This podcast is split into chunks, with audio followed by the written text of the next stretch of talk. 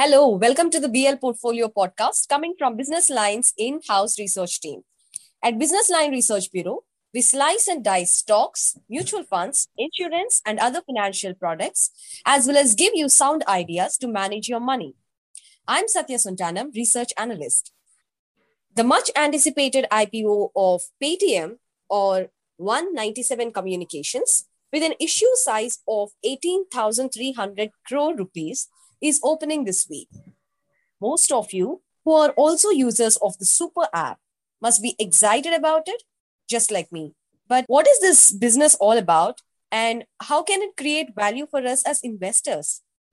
To understand this and to decide whether one should subscribe to the I P O or not, we have with us Keerthi Sanagasetti, research analyst from our research bureau.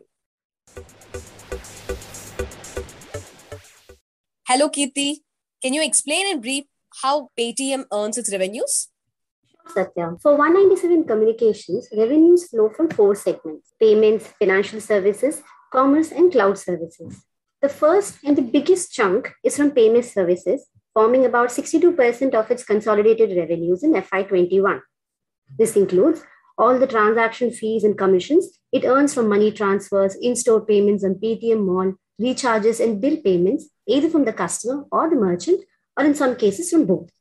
Next is the financial services, which is a minuscule four percent of its revenues now. This revenue comes in the form of the transaction fee or referral fee, brokerage, or other subscription charges the company levies on services such as digital banking, including Fastag, Paytm Wallet, deposit accounts with Paytm Payments Bank, loans or B N P L referrals, wealth management, and insurance cross-selling it does on the Paytm Money App. Paytm also offers services such as selling travel and entertainment tickets to its customers, advertising, and app listing on the platform, which can generate more commerce for the onboarded merchants. Besides, to help improve their business operations, it provides software and cloud services such as billing, ledger, vendor management, customer promotions, catalogs, and inventory management services. This commerce and cloud services currently forms about twenty-two percent of the company's revenue. Oh my, so many services. I heard its monthly transacting users, that is the active users, grew at a compounded annual growth rate of fifteen percent to four point one crore, and merchants grew at thirty-seven percent C A G R to two point one crore over F Y nineteen to twenty-one. If that's the case, then their revenue must also be growing at a good pace too, right? With so many services being offered, uh, makes it a good growth bet, right? Right? Uh, well, that's the point to note, Satya. The metrics on customer and merchant onboarded and the value of transactions made through the app, which they refer to as the gross merchandise value or G M V, have all surged through the years. But its revenue dropped by seven percent C A G R over F Y nineteen to twenty-one to rupees two thousand eight hundred two crores. The average take rate, which is, you know, the average revenue earned per transaction by the company, is about at about zero point six nine percent in F Y twenty-one. And mind you, this further dropped to zero point six one percent in the June twenty twenty-one quarter. Oh, why is this take rate so low for the company? Is it likely to move up nicely anytime ahead? No, Satya, the take rate may remain low for the company going ahead.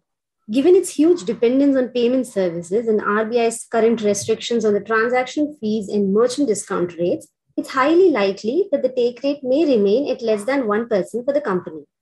Besides, that's not the only risk for its revenue scalability. The company also faces formidable competition from big and small players in the growing Indian digital payment space. I mean, think of the numerous apps one has on the App Store to make digital payments through their phone. Yeah, you're right, Keerthi. So now that explains the risks to the revenue growth. But what about earnings? I know it's a fintech company currently burning cash, but uh, what about the years to come? How do you see them generating profits going ahead? Yes, it has no history of profits. And the path to profitability ahead is also not clear. Its EBITDA loss margin improved from a negative one hundred thirty percent in F Y nineteen to a negative fifty-nine percent in F Y twenty-one. But this was achieved through a massive cut in their marketing and promotional expenses, which fell from ninety-five percent in F Y nineteen to seventeen percent in F Y twenty-one, when taken as a percentage of their consolidated revenues in those years. These are expenses on digital marketing, brand marketing, sponsorships, cashbacks, Paytm points, and other promotional expenses given to customers or to merchants for incentivizing both their acquisition and retention. These expenses again surged by sixty-four percent in the recent June quarter. If you're wondering why, imagine a case where your cashbacks and discounts on Paytm payments were withdrawn. To what extent will you still continue using the app? Okay, I get your point. So cash burns are a given going ahead too, right?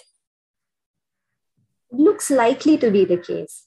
The company sits on a healthy cash balance of about two thousand four hundred ninety-eight crore before the issue as of June twenty twenty-one and plans to raise another eight thousand three hundred crore to the I P O. This is only the fresh issue portion of the offer.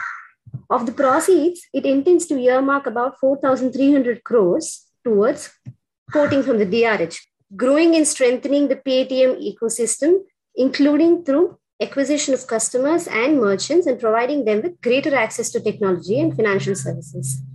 What this implies is, among other things, a rise in marketing and promotional expenses is a given, and this time it's being funded by the issue proceeds. Okay, I get it. So Paytm is still a startup by all means, uh, despite more than a decade of its existence. Are there other risks that one should note? Yes. One risk is the complex structure of the company. It has thirty-two subsidiaries, including Paytm Money, and there are other uh, some seventeen uh, foreign subsidiaries as well. ten associate companies, one of them is Paytm Payments Bank, and other joint ventures too. How the revenues are consolidated into the holding company is a complex task to decipher. As if that was not enough, there are numerous intercompany transactions too. Another risk lies in the company's scattershot approach towards payments and digital banking landscape, instead of focusing on only, you know, select segments and looking at profitable growth.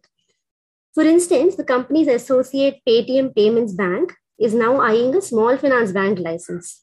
With no prior experience in credit underwriting, how it will handle credit risk going ahead is another added uncertainty.